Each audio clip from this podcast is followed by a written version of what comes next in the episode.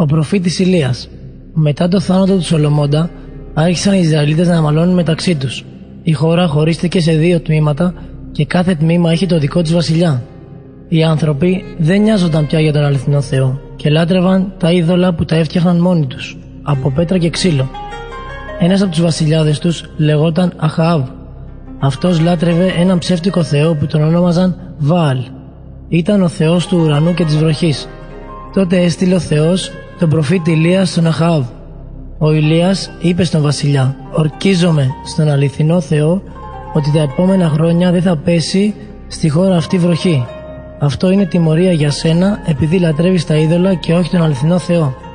Έτσι και έγινε, όπως είχε πει ο Ηλίας. Τρία χρόνια δεν έβρεξε καθόλου. Τίποτε δεν φύτρωνε, όλα τα φυτά ξεράθηκαν και έπεσε μεγάλη πείνα. Ο βασιλιάς Αχαάβ ήταν οργισμένος με τον Ηλία. Ο Θεός είπε στον Ηλία «Πήγαινε να κρυφτείς από τον Αχαάβ» και τον οδήγησε στον χήμαρο Χερίθ. Ο Θεός έστειλε στον Ηλία κόρακες να του φέρουν ψωμί και κρέας πρωί και βράδυ και μπορούσε να πίνει νερό από τον χήμαρο. Μετά όμως από μερικές μέρες ξεράθηκε ο χήμαρος. Τότε μίλησε ο Θεός στον Ηλία. Σήκω πήγαινε στην πόλη σε ραπτά και μείνε εκεί. Εγώ διέταξα μία χείρα να φροντίζει για την τροφή σου. Όταν έφτασε ο Ηλίας στην πύλη της πόλης, είδε μία χείρα που του μάζευε ξύλα. Της φώναξε και της είπε: Φέρε μου σε παρακαλώ λίγο νερό σε ένα κύπελο για να πιω και ένα κομμάτι ψωμί. Εκείνη απάντησε: Δεν έχω καθόλου ψωμί, παρά μία χούφτα αλεύρι στο πιθάρι και λίγο λάδι στο δοχείο. Ήρθα εδώ για να μαζέψω δύο ξυλαράκια, να πάω να ετοιμάσω για μένα και το γιο μου ό,τι έχει απομείνει, να το φάμε και μετά να πεθάνουμε. Ο Ηλίας όμως της είπε «Μην ανησυχείς, πήγαινε και κάνε όπως είπες, μόνο φτιάξε πρώτα για μένα μία μικρή λαγάνα από το αλεύρι σου και φέρε μου την. Έπειτα φτιάξε για σένα και για το γιο σου, γιατί ο Κύριος ο Θεός του Ισραήλ μου υποσχέθηκε. Το πιθάρι με το αλεύρι δεν θα διάσει και το λάδι στο δοχείο δεν θα λιγοστέψει, ως τη μέρα που θα στείλει πάλι βροχή.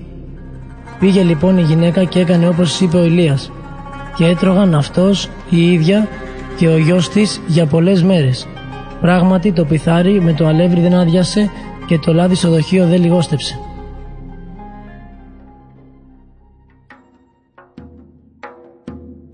Ο Ηλίας και οι προφήτες του Βαάλ Είχε τρία χρόνια να βρέξει και ο λαός πεινούσε. Τότε ο Θεός είπε στον Ηλία «Πήγαινε να παρουσιαστείς στον Αχάβ και εγώ θα στείλω βροχή στη γη». Μόλις όμως ο Αχάβ είδε τον Ηλία να έρχεται, του είπε «Εσύ είσαι που αναστατώνεις τον Ισραήλ». Ο Ηλίας απάντησε «Δεν αναστατώνω εγώ τον Ισραήλ, αλλά εσύ και η οικογένειά σου. Εσείς ανηθήκατε να επακούσετε στις εντολές του Κυρίου και λατρέψατε τον Βαάλ. Τώρα λοιπόν στείλε και συγκέντρωσέ μου όλους τους Ισραηλίτες στο όρος Κάμιλος. Συγκέντρωσέ μου επίσης τους προφήτες του Βαάλ. Ήρθαν όλοι στο όρος Κάμιλος. Ο Ηλίας πλησίασε το λαό και τους είπε «Αποφασίστε τώρα, ποιος είναι ο Θεός σας, ο Κύριος ή ο Βαάλ». Εγώ απέμεινα μόνος προφήτης του Κυρίου, ενώ οι προφήτες του Βαάλ είναι 450. Ας μας φέρουν δύο μοσχάρια. Οι προφήτες του Βαάλ ας διαλέξουν το ένα για τον εαυτό τους, ας το κομματιάσουν και ας το βάλουν πάνω στα ξύλα στο θυσιαστήριο. Εγώ θα πάρω το άλλο μοσχάρι και θα το κάνω το ίδιο. Φωτιά όμω δεν θα βάλει κανείς. Α επικαλεστούν αυτοί το όνομα του Θεού τους. Και θα επικαλεστώ και εγώ το όνομα του κυρίου. Όποιος τόσος απαντήσει με φωτιά, αυτός θα είναι ο αληθινός Θεός. Όλοι οι προφήτες του Βαάλ χόρευαν γύρω από το θυσιαστήριο και φώναζαν. Βαάλ, άκουσέ μας. Αλλά καμία απάντηση δεν ερχόταν. Ο Ηλίας άρχισε να τους κοροϊδεύει. Φωνάξτε πιο δυνατά, τους έλεγε. Θεός είναι αυτός. Μπορεί να είναι κάπου απασχολημένος, ίσως κοιμάται και πρέπει να ξυπνήσει. Οι προφήτες του Βαάλ φωνάζαν πιο δυνατά. Αλλά καμία απάντηση δεν έρχονταν. Ούτε κάποιος σημάδι ότι είχαν εισακουστεί. Τότε πήγε ο Ηλίας στο δικό του θυσιαστήριο και στίβαξε τα ξύλα. Έκανε γύρω από το θυσιαστήριο ένα αυλάκι. Μετά έχισε νερό πάνω στα ξύλα και στο αυλάκι. Προσευχήθηκε στο Θεό και είπε: Απάντησέ μου, κύριε, ώστε να μάθει ο λαός αυτός ότι είσαι εσύ ο κύριος, ο Θεός, και ότι εσύ θα τους ξαναφέρεις κοντά σου. Τότε έστειλε ο Θεός φωτιά από τον ουρανό και έκαψε εντελώς το κρέα και τα ξύλα, τις πέτρες και το χώμα, και έκλειψε ακόμα και το νερό του αυλακιού. Όταν ο λαός το είδε αυτό, έσκυψε το κεφάλι τους και είπε: Ο κύριος αυτός είναι ο Θεός, ο κύριος αυτός είναι ο Θεός. Τότε ξέσπασε μια καταιγίδα και άρχισε να βρέχει.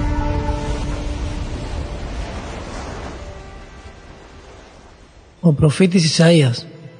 Ένας άλλος μεγάλος προφήτης ήταν ο Ισαΐας. Μία μέρα είδε ένα όραμα. Ο Θεός μίλησε και του είπε «Ποιο να στείλω, ποιος θέλει να γίνει αγγελιοφόρος μου» Ο Ισαΐας απάντησε «Ορίστε, στείλε εμένα». Έτσι μίλησε ο Ισαΐας στο λαό και τους διηγήθηκε τι θα συμβεί όταν ο Θεός στείλει τον σωτήρα. Μία μέρα παρουσιάστηκε στο βασιλιά Άχαζ που ήταν στεναχωρημένος γιατί είχαν περικυκλώσει την Ιερουσαλήμ εχθροί και θέλησε να του δώσει θάρρος. Του είπε λοιπόν «Ο Κύριος θα σας δώσει ένα σημάδι. Η Παρθένος θα μείνει έγκυος και θα γεννήσει γιο, ο οποίος θα ονομαστεί Εμμανουήλ. Το όνομα αυτό σημαίνει «Ο Θεός μαζί μας». Σε μία άλλη περίπτωση περιέγραψε στους συμπατριώτες του την εποχή που θα έρθει ο σωτήρας στη γη. Ο λαός που βάδιζε μέσα στα σκοτάδια είδε ένα φως λαμπρό και λάμπει φως πάνω σε αυτούς που κατοικούν σε τόπο σκοτεινό. Γιατί γεννήθηκε για μας ένα παιδί, μας δόθηκε ένας γιος και το όνομά του θα είναι Σύμβουλος Θαυμαστός, Θεός Ισχυρός, Αιώνιος Πατέρας και της Ειρήνης Άρχοντας. Ο Ισαΐας περιέγραψε ακόμα και τα πάθη του Σωτήρα. Ήταν περιφρονημένος από τους ανθρώπους και εγκατελελειμμένος, άνθρωπος φορτωμένος θλίψης του πόνου σύντροφος, έτσι που να γυρίζουν αλλού οι άνθρωποι το πρόσωπό τους. Αυτός όμως φορτώθηκε τις θλίψεις μας και υπέφερε τους πόνους τους δικούς μας. Ήταν οι αμαρτίες μας αιτία που αυτός πληγώθηκε, οι ανομίες μας που αυτός εξουθενώθηκε. Για χάρη της δικής μας σωτηρίας εκείνος τιμωρήθηκε και στις πληγές του βρήκαμε εμείς τη γιατριά. Βασανιζόταν κι όμως ταπεινά υπέμενε, χωρίς παράπονο κανένα. Σαν πρόβατο που το οδηγούν στη σφαγή, καθώς το αρνί που στέκεται άφωνο μπροστά σε αυτόν που το κουρεύει. Ποτέ του δεν παραπονέθηκε, κι όμως δεν είχε πράξει ανομία καμία και δόλος δεν είχε βρεθεί στο στόμα του.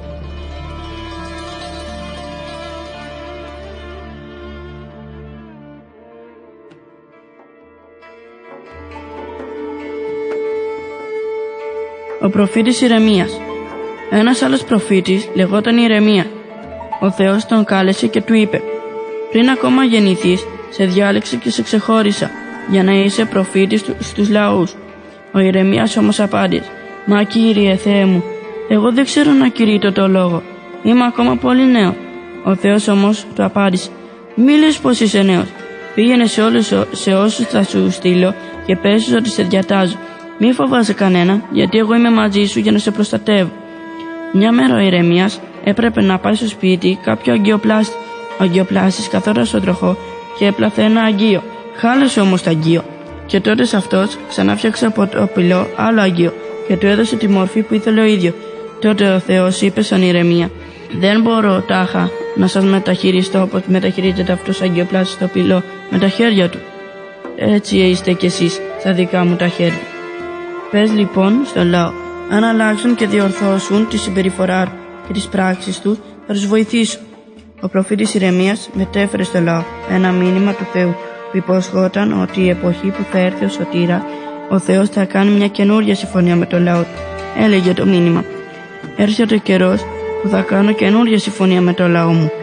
Δεν θα έχει καμιά σχέση με τη συμφωνία που είχα κάνει με τους πρόγονους την ημέρα που τους πήρα από το χέρι τους οδήγησα έξω από την Αίγυπτο. Εκείνοι δεν τήρησαν τη συμφωνία μου και εγώ τους παρεμέλησα. Και να ποια θα είναι η νέα συμφωνία. Θα βάλω τον νόμο μου μέσα στη συνείδησή τους και θα τον γράψω στις καρδιές τους. Όλοι τους θα με γνωρίζουν από το πιο άσχημο έως το πιο σπουδαίο. Θα συγχωρήσω την ονομία τους και δεν θα ξαναθυμηθώ για την αμαρτία τους. Εγώ το λέω, ο Κύριος.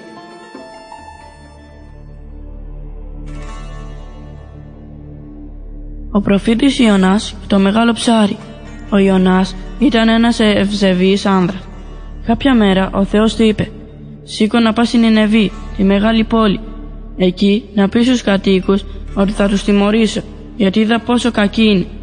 Ο Ιωνάς όμως φοβήθηκε να πάει στην Ενεβή και δεν υπάκουσε. Πήγε σε ένα παραθαλάσσιο μέρος. Βρήκε ένα πλοίο που πήγαινε προς την αντίθετη κατεύθυνση. Ήθελε να ξεφύγει από το Θεό, αλλά ο Θεός σήκωσε νεμοστρόβιλο στη θάλασσα. Οι ναύτες τρόμαξαν και φώναζαν ζητώντας βοήθεια από το Θεό και για να ελαφρώσουν το πλοίο έριχναν το φορτίο τους στη θάλασσα. Νωρίτερα ο Ιωνάς είχε κατέβει στο αμπάρι του πλοίου και κοιμόταν βαθιά. Ο πλοίαρχος το πλησίασε και του είπε «Σήκω και παρακάλεσε το Θεό σου να μας βοηθήσει. Ίσως μας λυπηθεί και σωθούμε». Ο Ιωνάς όμως είπε «Ο Θεός δεν θα με ακούσει. Εγώ φταίω για όλα. Δεν υπάκουσα την εντολή του και θα ήθελα να ξεφύγω από αυτόν. Τότε έστειλε ο Θεός στη θάλασσα ταράχη. Πάρθε με και ρίχτε με στη θάλασσα και αυτή θα ησυχάσει. Οι ναύτες δεν ήθελαν να το κάνουν αυτό. Η θάλασσα ταραχή όμως γινόταν όλο ένα και χειρότερη. Τότε άρχισαν να προσέφονται στο Θεό. Αχ Κύριε, μη μας συμμόρισεις με θάνατο επειδή, επειδή θα ρίξουμε αυτόν τον άνθρωπο στη θάλασσα. Εσύ Κύριε, εκείνο που θέλεις το κάνει. Έπειτα σηκώσα τον Ιωνά και το πέταξαν στη θάλασσα. Και αμέσως η θάλασσα ταραχή σταμάτησε. Ο Θεός έστειλε ένα, ένα μεγάλο ψάρι και κατάπιε τον Ιωνά και έμεινε ο Ιωνάς με σε κοιλιά του ψαριού τρία μερόνυχτα. Από εκεί προσευχήθηκε στο Θεό. Τότε ο Θεός πρόσταξε το μεγάλο ψάρι να κολυμπήσει προς την αχτή και να βγάλει τον Ιωνά στη στεριά. Ο Ιωνάς πηγαίνει στην Ενεβή. Για δεύτερη φορά είπε ο Θεός τον Ιωνά «Σήκω να πας στην Ενεβή. Εκεί να πεις στους ανθρώπους ότι θα τους τιμωρήσω». Αυτή τη φορά ο Ιωνάς υπάκουσε. Πήγε στο κέντρο της πόλης και φώναξε «Σαράντα μέρες ακόμα και η Νινεβή θα καταστραφεί». Τότε οι κάτοικοι της Νινεβής τρόμαξαν. Φόρεσαν πέρθυμα ρούχα και προσευχήθηκαν στο Θεό να τους γλιτώσει. Σαμάντησαν τις κακές πράξεις και τις αδικίες τους. Όταν είδε ο Θεός πως οι Νινεβίτες άφησαν την κακία τους, αποφάσισε να μην καταστρέψει την πόλη. Ο Ιωνάς όμως δεν το γνώριζε αυτό. Κάθισε μπροστά στην πόλη και περίμενε να την καταστρέψει ο Θεός. Όταν όμως δεν συνέβη τίποτε, ο Ιωνάς οργίστηκε και είπε στο Θεό «Καλά το λέγω εγώ, ότι αλλάζεις εύκολα γνώμη. Έχεις πολύ μεγάλη υπομονή με τους ανθρώπους και είσαι πάντα πρόθυμος να αναστείλεις τη τιμωρία σου. Γι' αυτό δεν ήθελα από την αρχή να πάω στην Ινεβή. Και ο Θεός του αποκρίθηκε. Είναι σωστό να θυμώνεις Ιωνά. Ο Ιωνάς ήθελε να φτιάξει ένα στεγάστρο και να καθίσει από κάτω. Ο Θεός πρόσταξε τότε να φυτρώσει ένα φυτό και να ψηλώσει γρήγορα πάνω από το κεφάλι του Ιωνά. Να του κάνει σκιά. Ο Ιωνάς χάρηκε πάρα πολύ για αυτό το φυτό. Ο Θεός ήθελε να δείξει στον Ιωνά πόσο άδικος ήταν. Γι' αυτό νωρίς την άλλη μέρα το πρωί πρόσταξε ένα σκουλίκι να αρχίσει να στρώει τις ρίζες του φυτού και έτσι το φυτό ξεράθηκε. Όταν βγήκε ο ήλιος και ψήλωσε το κεφάλι του Ιωνά, έκαιγε και αυτός ένιωθε εξαντλημένο. Παραπονέθηκε λοιπόν στο Θεό. Ο Θεός όμως το ρώτησε: Είναι σωστό να θυμώνεις Ιωνά εξαιτίας αυτού του φυτού; Εσύ ούτε κόπιασες για αυτό το φυτό, ούτε το φρόντισες να μεγαλώσει. Και όμως λυπήθηκες γι' αυτό. Εγώ δεν έπρεπε να λυπηθώ για την Ενεβή, μια πόλη τόσο μεγάλη, να λυπηθώ τους ανθρώπους της και να μην τους αφήσω να πεθάνουν.